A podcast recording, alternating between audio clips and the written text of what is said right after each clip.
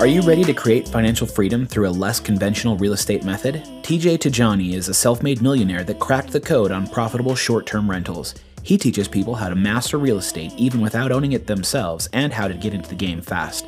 If you're ready to find out how you can create cash flow and financial freedom through real estate, then the short term game with TJ Tajani is for you.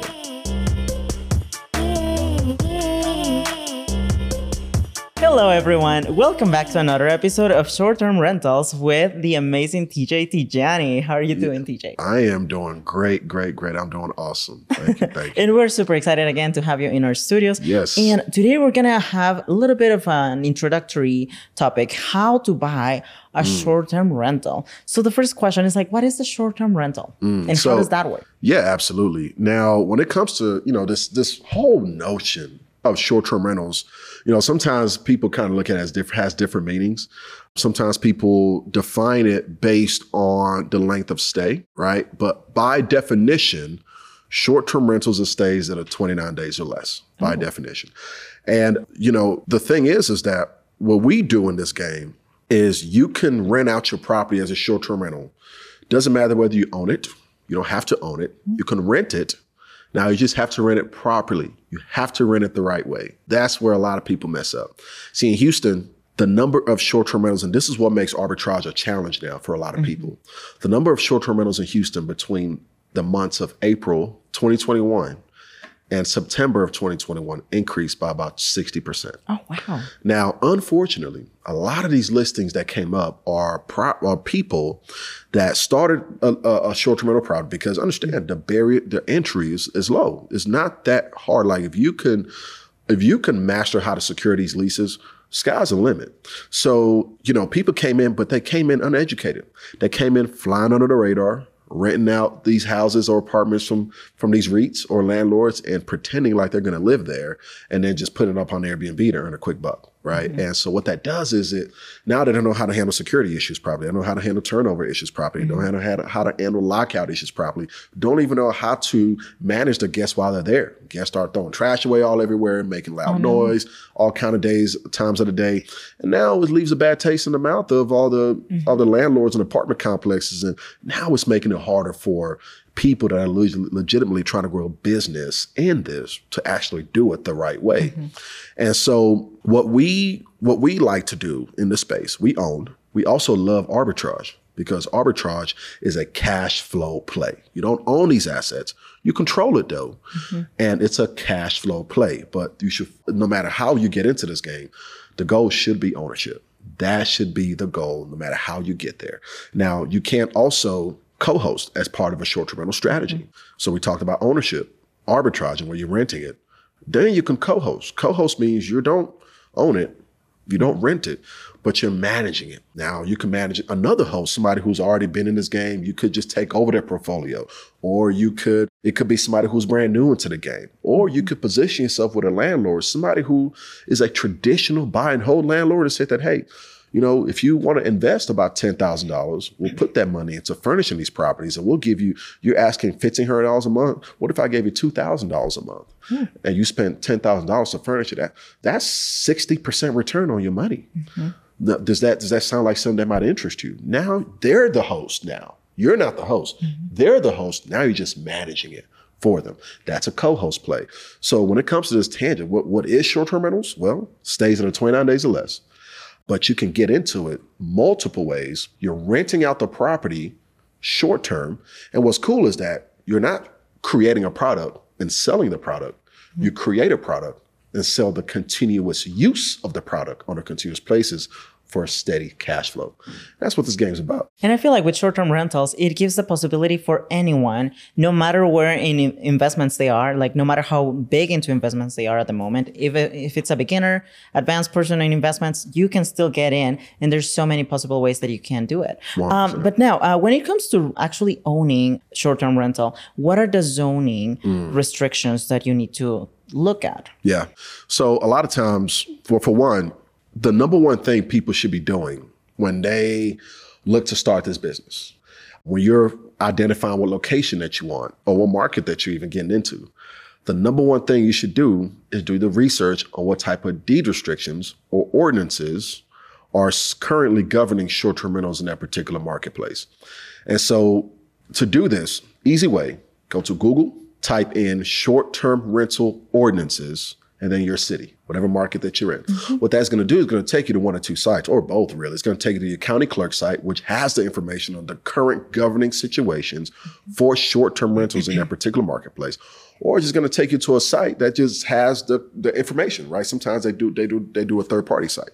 So you want to find that out and you want to know what that is on the front end before you get into any of these deals to know what you can do. Do you have to get a license? Do you need to pay a fee? What kind of additional taxes may you have to be paying as a result of doing business in that particular marketplace? So these are mm-hmm. questions that you want to know, things that you want to know up front. Now, a lot of times it's not even so much that deed restrictions are the issue. A lot of times it's the actual HOA or sometimes short-term rental ordinance is an issue. Sometimes it's the HOA or the deed restrictions in that neighborhood oh, that wow. might be the issue. So your market could be like, for example, I'm from Houston, H-Town, H-Town for my folks mm-hmm. out of H-Town one time. uh, so I'm from Houston. In Houston right now, the city's pretty wide open for short-term rentals as as of this record, as of this recording right now. Um, there are rumors of certain ordinances coming down into play, but um, it's the ordinances isn't the issue in Houston. It's deed restrictions and HOA that's the mm. issue.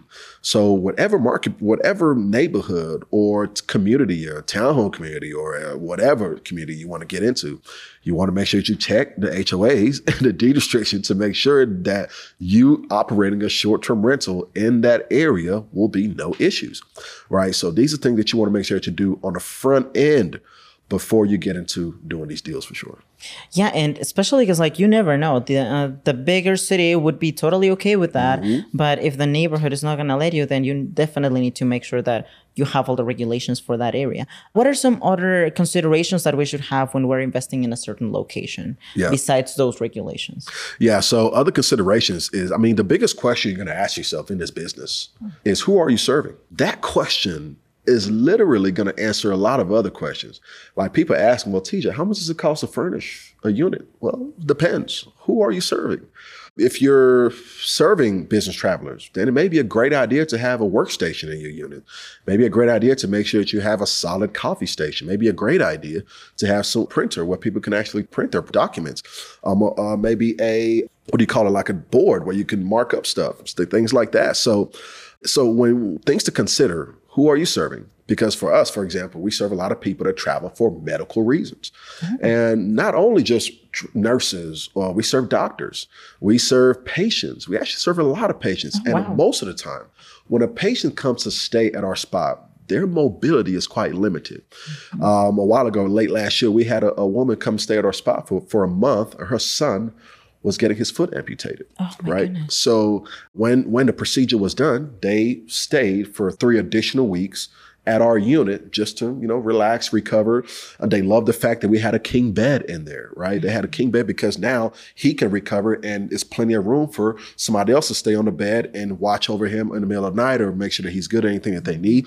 We make sure that we put a 4K flat screen TV in each bedroom, right? Oh, wow. To keep them entertained because understand, if somebody's staying at your unit and they're a patient, it's a pretty good chance that their mobility is quite limited, right? So if they can stay entertained while their mobility is limited, these are the things that matter. Being that forward thinking, thinking about who you're serving, and setting up your units for that ideal avatar is what makes a difference in this business. I think, especially nowadays, back when I got started in this business, you didn't have to have, you know, anything specific about your units. Didn't really have to have a theme. You didn't. You could have just got a couch off of OfferUp or picked up a free free mattress off the street and put it in your unit, and you would have made money, right? Because Airbnb was still so new. Right. It was still such the thing to do at the time. But times have changed, mm-hmm. and with time changes means expectations have changed, and people expect more in these units. So I think nowadays What's important is how can you stand out, right?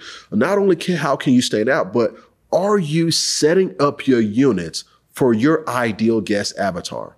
right? There's a reason why brain surgeons make more money than general surgeons um, because they're niche down. They know who they know exactly who, who their customers are. There's a reason why if I go to an Indian restaurant, I expect Indian food. Like I, I'm not gonna go in there expecting American food or any other kind of food. It's gonna be like, what the heck is going on? This is weird here.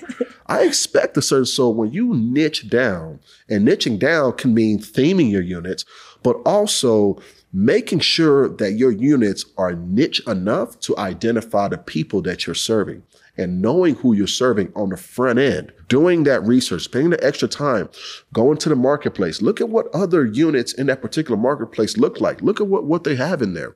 Look what's close to you, right? What other, like, or is there a hospital close to you?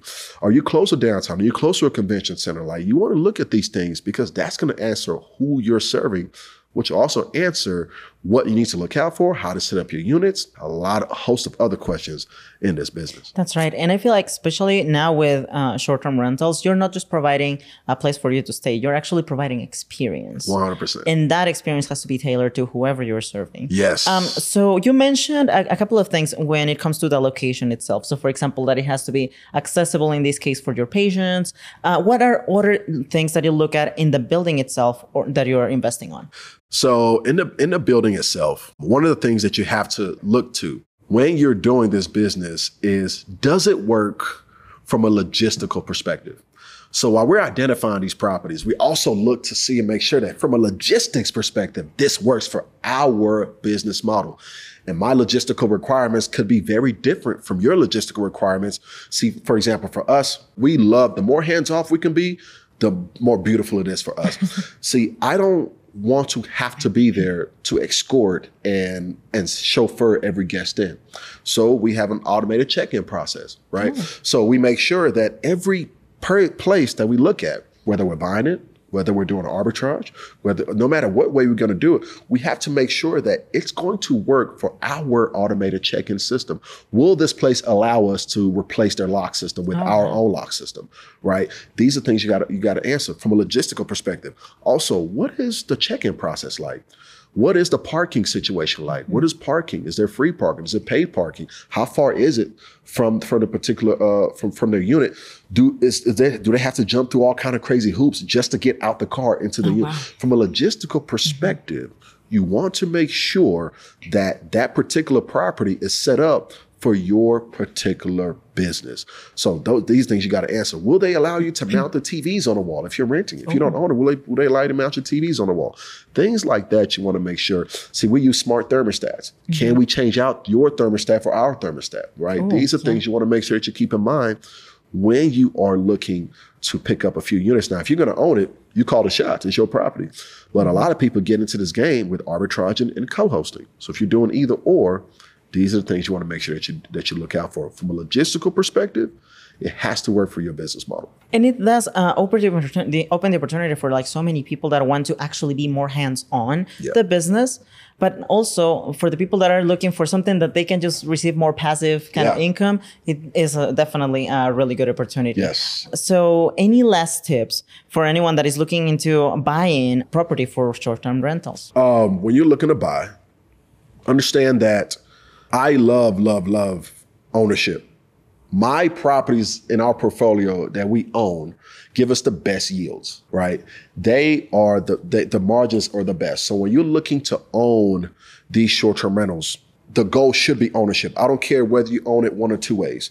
You can get to ownership by going for what I like to call phase one to phase two, meaning you get into it without owning, whether you're managing or you're arbitraging you start your business that way and now whatever your that monthly goal is you reach that goal so what i, I like to call them uh, monthly your real estate deposits Ooh. so say say your goal is to be able to put down $30000 on a property mm-hmm. All right let's get you to $30000 cash flowing every month without owning Let's get you cash flowing to 30K a month. However many units that is, maybe that's 20 doors, that's 15 doors, that's 10 doors. Let's get you to that number. And then once we get to that number, then we're going to take that because now we're making it every month. Now that's our money every month. So now we can take that monthly deposit and go boom, put down on a turnkey property that you don't have to fix up. That mm. strategy, how you can buy property you don't have to fix up because now you can do it by turnkey because you created those monthly down payments. Maybe the property that you want is a is sixty thousand dollars, sixty thousand dollars down. All right, so you need three months worth of income. That's but right. you created that. So you need three months worth of income because you're doing 20K a month now. So now, after three months, buy that property, put down a down payment. Or you can get to ownership the way I like to get to ownership, oh. which is do it the same at the same time, tangibly. Do buying the asset and also arbitraging or co-hosting at the same dang time. Why not? That's the way we do. Now we'll go with buy some ugly. We buy them ugly. We leverage private capital. We fix it up.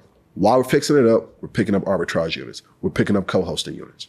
While that property is being re- rehabbed. Then once it's rehabbed, now we're just adding it to our portfolio. That's right. Right. So again, remember what's important in this business is the infrastructure. It's not Airbnb. It's not because now that you have the right infrastructure, you can do that. You can buy and rent with the same team and run it with the same team. So my last tip will be to get to ownership. However, way you get to it, get to the ownership because the ownership is going to give you your best numbers.